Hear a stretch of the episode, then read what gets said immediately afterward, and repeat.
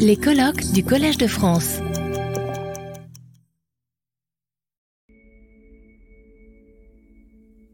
Passe immédiatement euh, présenter la euh, deuxième hum, intervenante de cet après-midi, qui est Céline Spector, qui est professeure de philosophie politique à Sorbonne Université.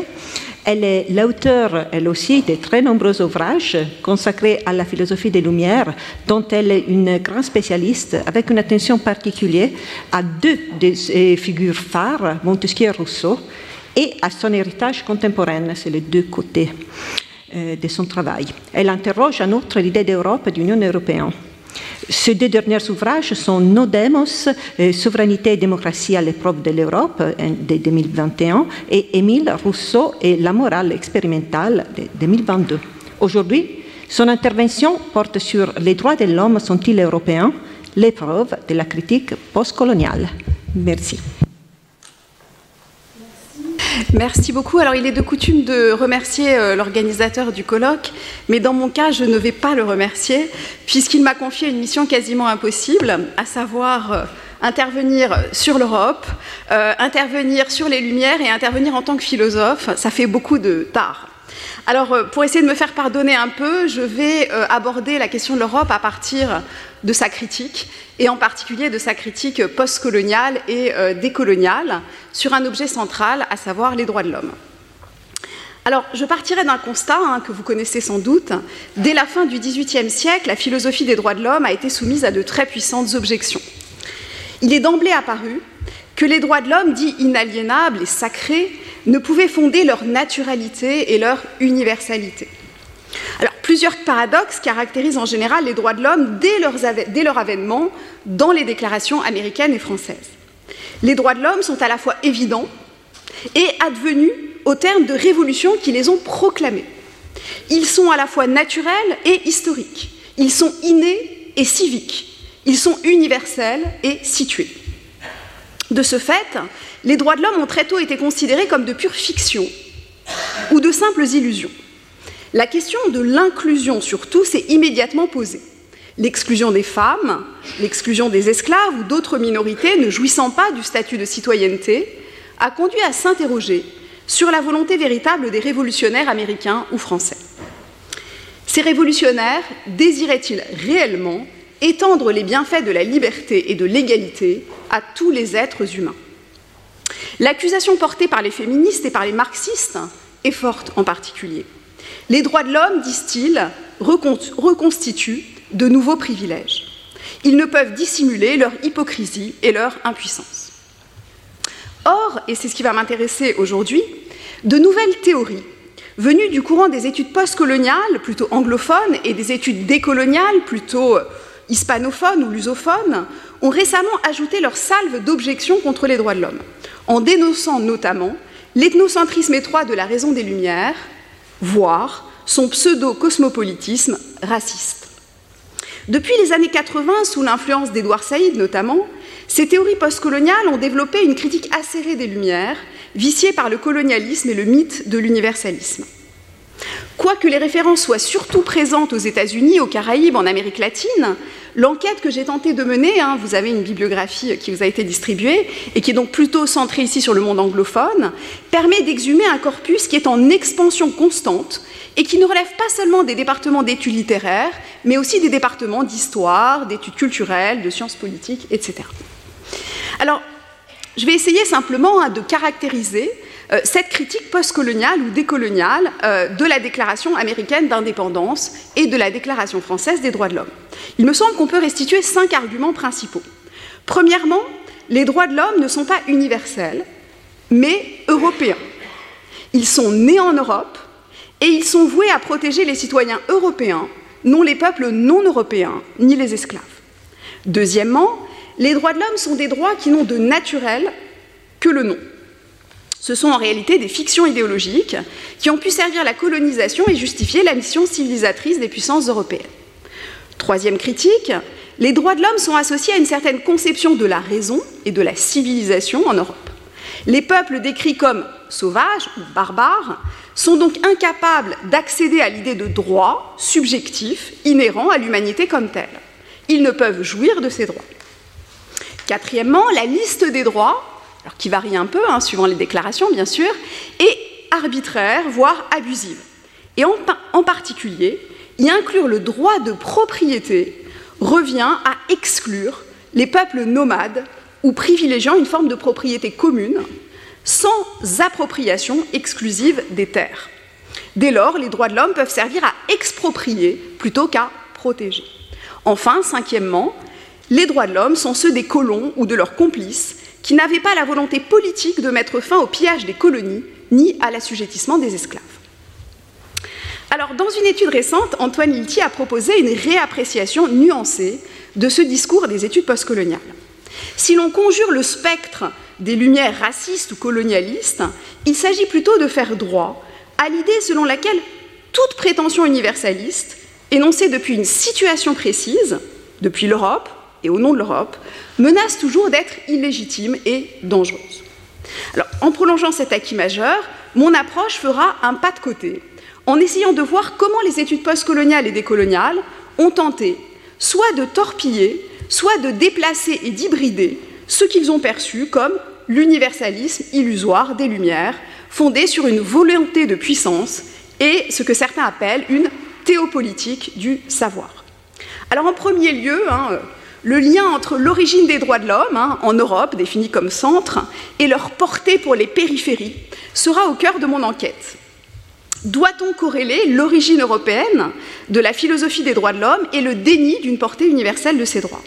L'octroi des droits dépend-il de certaines conditions, comme le développement de la raison, ce qui supposerait un processus préalable de civilisation qui n'aurait pu avoir lieu qu'en Europe? En second lieu, je ferai droit aux réflexions sur la propriété privée qui me paraissent assez originales. Les études postcoloniales évoquent souvent la justification de la colonisation au nom de l'argument de la sédentarisation et de la plantation qui aurait servi à exproprier les peuples non européens de leurs propres terres. Les déclarations en justifiant le droit de propriété au nom des droits sacrés et inaliénables de l'homme ont-elles conforté ces abus des puissances coloniales? Enfin, je tenterai de voir comment l'universalisme en général a été récusé ou seulement déplacé et hybridé dans ses critiques. C'est un programme un peu trop ambitieux, mais j'essaierai d'aller à l'essentiel. Donc, premièrement, si vous voulez, naturalité, universalité, européanité. Alors, premier élément, si vous voulez, les théories postcoloniales ou décoloniales ne se contentent pas de dénoncer les effets pervers du sentiment de supériorité des Européens. En général, elles se demandent, on pourrait dire, hein, qui est l'homme des droits de l'homme, qui ont été déclarés au XVIIIe siècle. En particulier, depuis le début du XIXe siècle, les Lumières, comme récit de l'avènement de la modernité européenne, sont soupçonnées de jouer le rôle d'idéologie. Alors Marx, hein, vous le savez, avait accusé la bourgeoisie montante euh, d'avoir sanctuarisé ses propres valeurs et naturalisé ses propres désirs dans des droits prétendument inaliénables et imprescriptibles. Le procès des Lumières, aujourd'hui, ne reprend plus l'antienne marxiste, mais la critique sur le fond n'est pas si différente. Dénonçant le privilège que s'octroie lui-même l'homme blanc, le citoyen statutaire, le colon sans état d'âme, les critiques postcoloniales et décoloniales dénoncent le jeu de masques qui conduit les inspirateurs et les rédacteurs des déclarations à sombrer dans une défense naïve ou étroite de la lutte contre l'oppression, qui omet l'essentiel de l'humanité de son ambition pratique. Hein, donc le droit de résistance, c'est bien, mais pour les Européens. Cette critique postcoloniale décèle les compromissions navrantes des Lumières avec une pensée parfois jugée racialisante. Et elle conspue le faux humanisme, le cosmopolitisme de façade, qui aurait conforté l'impérialisme et rejeté hors de l'histoire les peuples non européens. La politique contemporaine des droits de l'homme, menée avec arrogance par l'Occident, et en particulier par les États-Unis, sert alors de témoin. On peut dire que n'étant qu'une nouvelle version de l'idéologie impériale, appuyée sur l'idée de mission civilisatrice, elle atteste que le verre était dans le fruit. Hein. et donc, selon les auteurs postcoloniaux, les Lumières furent d'emblée oppressives. Et le mot d'ordre émancipateur des déclarations ne fut qu'une imposture, vouée à reléguer l'Asie, l'Afrique ou l'Amérique aux marges de l'histoire. Par essence, l'universalisme ne pouvait donner lieu qu'à de fausses promesses et à des idéaux trahis. Alors je n'en donnerai ici que quelques exemples. Hein. Euh, d'abord, Nikita Dawan, hein, le texte est dans votre bibliographie, qui voue aux gémonies ce qu'elle appelle le mythe vide, hollow, euh, des lumières émancipatrices, et qui propose finalement une lecture du soupçon dans son introduction au collectif Decolonizing Enlightenment, Transnational Justice, Human Rights and Democracy in a Post-Colonial World. Donc Dawan s'appuie sur l'idée selon laquelle, bien sûr, les droits ne furent pas d'emblée inclusifs dans leur application. Et donc l'idéal des droits, que ce soit le Bill of Rights de 1689 ou la Déclaration française de 1789, cet idéal des droits fut d'emblée, dit-elle, une mystification. Les déclarations des révolutionnaires se sont soldées par le refus de la protection des droits de l'homme pour les peuples colonisés. Et donc, au XVIIIe siècle, ces droits sont ceux de l'Européen. La raison est alors considérée, dit-elle, non pas comme un attribut universel de l'humanité, mais comme l'apanage de certains. Les Européens, là encore, qui s'estimant civilisés, auraient le privilège des droits créés par leur propre civilisation. Et donc l'idée souvent répandue au XVIIIe siècle de perfectibilité, hein, qu'on trouve chez Rousseau par exemple, participerait de cette vision des choses. Seuls ceux qui actualisent leurs facultés, qui actualisent leur perfectibilité, qui développent leur entendement, dans un modèle plus ou moins linéaire du progrès, mériteraient vraiment d'être titulaires de droits subjectifs. Et c'est ce que Dawan appelle l'autocongratulation des Lumières, un self-congratulatory stance, alors que le prétendu triomphe de la raison sur la superstition, finalement, s'est accompagné de nouvelles formes de domination et d'oppression.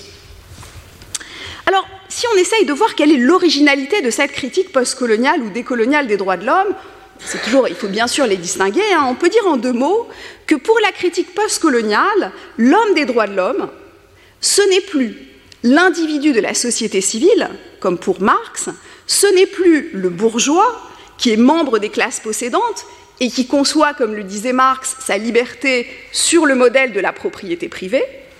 Désormais, l'homme des droits de l'homme, pour la critique postcoloniale, c'est donc le maître, l'homme blanc, le propriétaire d'esclaves, souvent chrétien, qui conçoit sa liberté comme l'envers de la servitude des autres.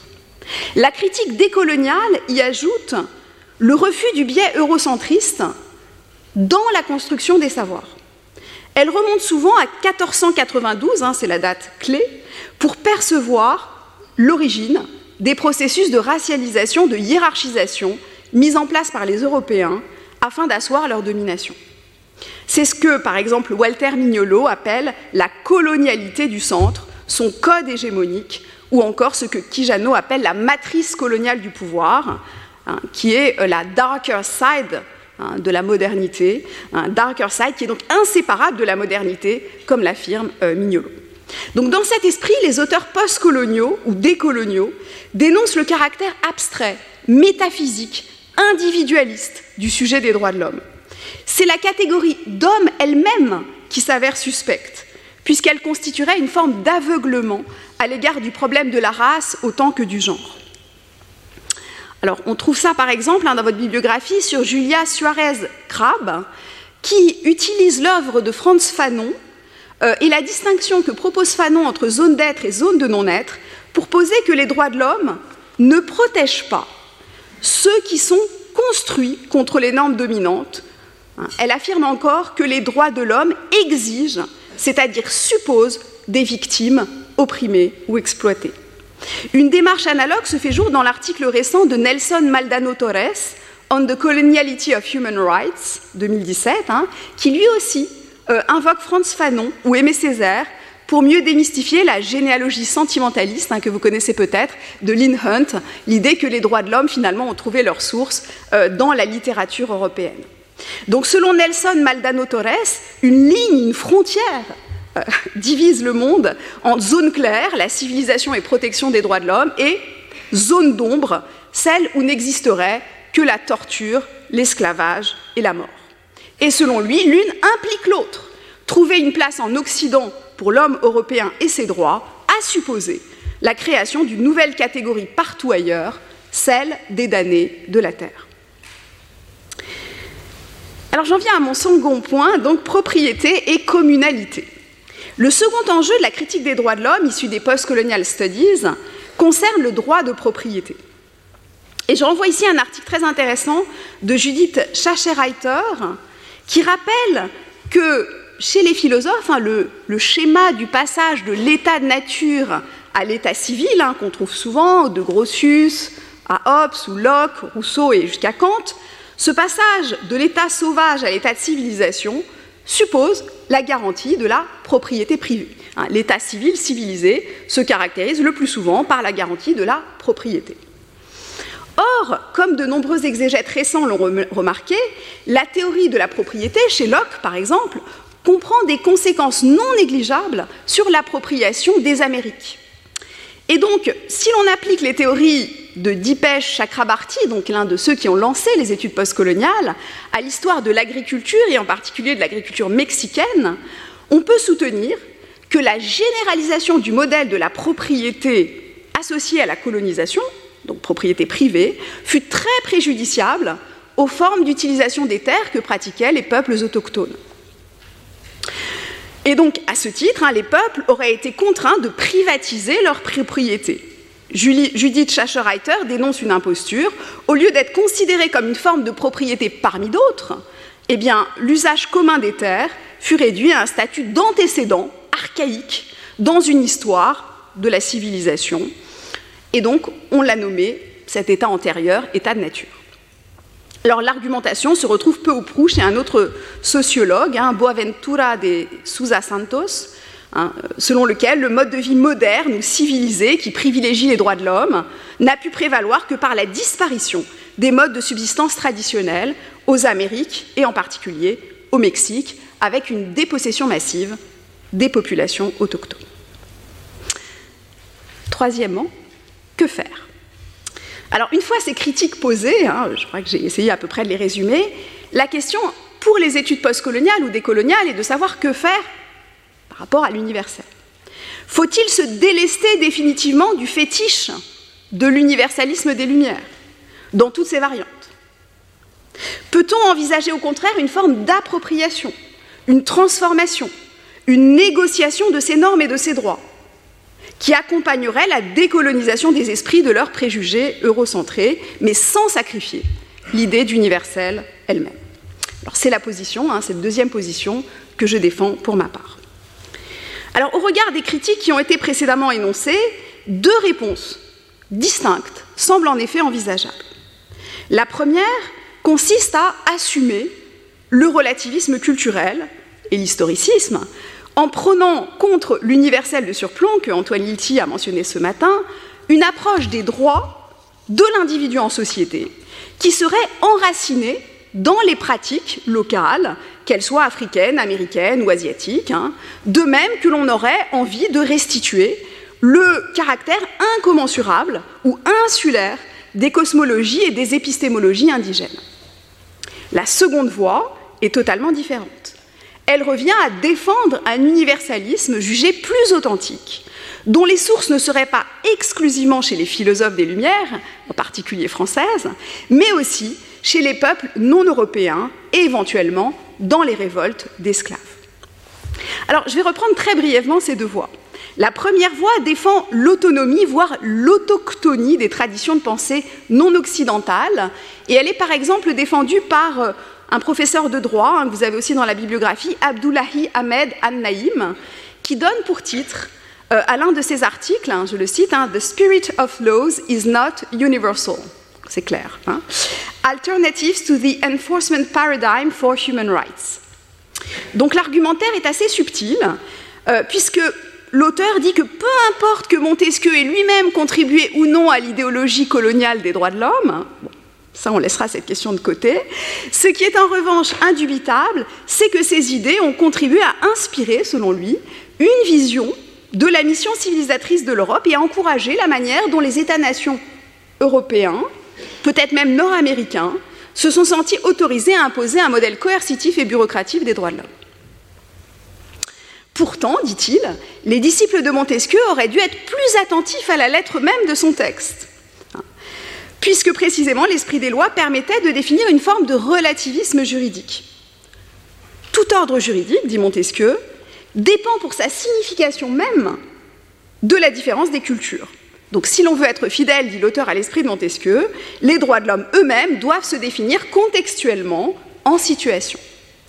Il s'agit en quelque sorte de jouer les Lumières contre elles-mêmes, de privilégier leur voix relativiste et culturaliste, contre par exemple le dogmatisme universaliste de Condorcet. D'autres décoloniaux, hein, dans le sillage du groupe Modernité-Colonialité de Walter Mignolo, Enrique Dussel, Ramon Grossfogel ou Hannibal Quijano, vont évidemment beaucoup plus loin, suivant la dialectique de ce qu'ils appellent les Russes dichotomiques et hiérarchiques de la raison coloniale et de l'épistémé euh, eurocentriste, puisqu'ils réhabilitent les logiques indigènes. Alors la seconde voie que je vais euh, brièvement aborder maintenant vise en revanche à restituer ce qui serait un universalisme plus authentique, en redonnant leur agency, hein, leur agentivité, aux peuples non européens. Cette voie me semble suivie notamment par euh, Bachir Diagne euh, lorsqu'il exhume avant la Magna Carta la charte du Mandé, aussi nommée le serment des chasseurs, qui protège la vie comme droit individuel, hein, la vie est une vie, euh, et qui envisage dès le XIIIe siècle au Mali une constitution orale des droits humains. Cette voie s'éclaire encore à la lumière d'un excellent article de Siba Grovogui, Hein, qui est à Cornell, euh, qui souligne que les colonisés disposaient de leur propre notion des droits de l'homme, notion intégrée à leurs principes révolutionnaires et institutionnalisée dans la constitution qui a été élaborée durant la révolution haïtienne. Hein, il en a été question ce matin.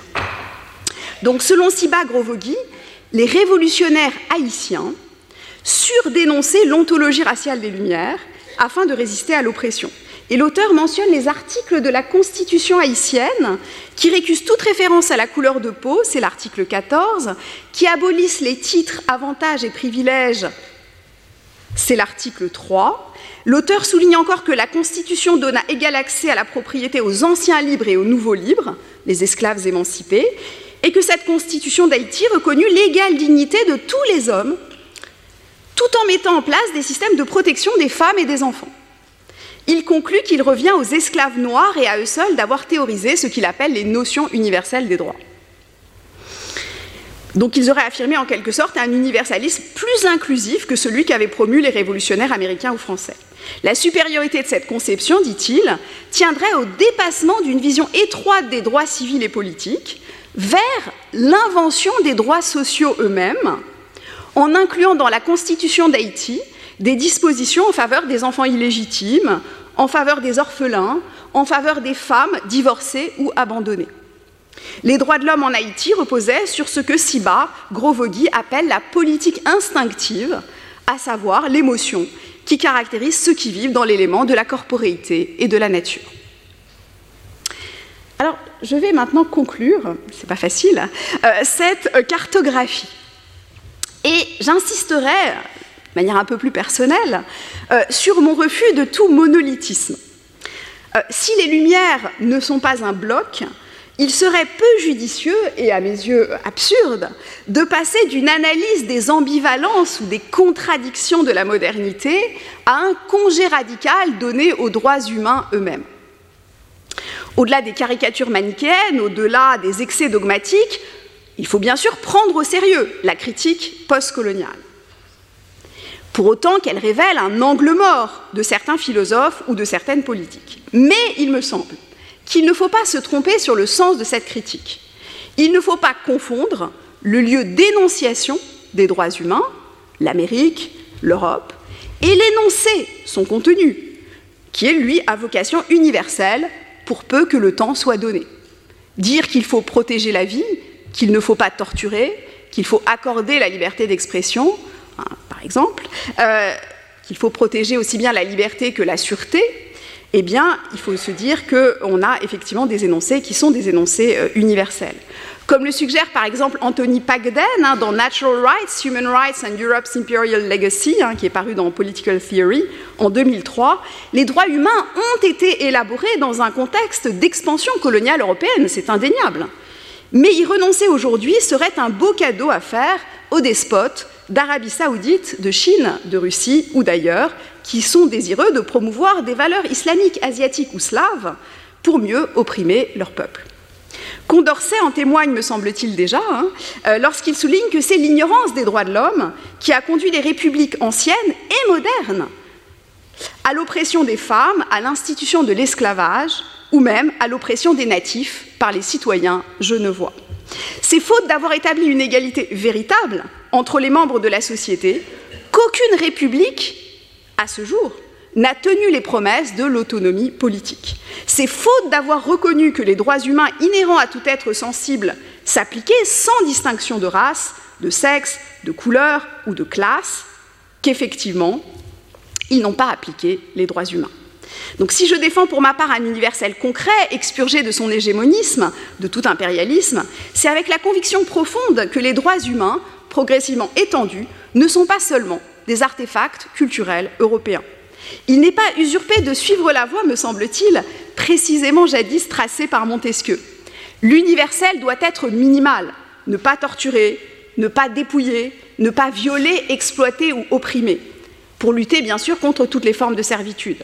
Mais toute application législative est ensuite prise en compte de la situation, adaptation, traduction et réappropriation selon les particularités de chaque culture. C'est ce que l'on nomme parfois l'universel latéral, ça a été rappelé ce matin, euh, pour l'opposer à l'universel de surplomb, euh, comme le suggère Souleyman Bachir Diagne après Merleau-Ponty. C'est ce qui permet peut-être d'éviter, comme le suggère Étienne Balibar, que l'exclusion pénètre dans l'universel par le biais de la communauté et de la normalité. À ce compte-là, que les droits de l'homme et du citoyen aient été proclamés dans un coin particulier de l'univers, à l'issue d'un débat préparatoire et contradictoire qui témoigne de toute leur contingence, par des porte-paroles de la bourgeoisie faisant œuvre de circonstance, ne disqualifie pas, à mes yeux, leur portée reste encore, pour qu'ils soient vraiment notre dernière utopie, à les appliquer vraiment. Je vous remercie. Retrouvez tous les contenus du Collège de France sur www.colège-2-france.fr.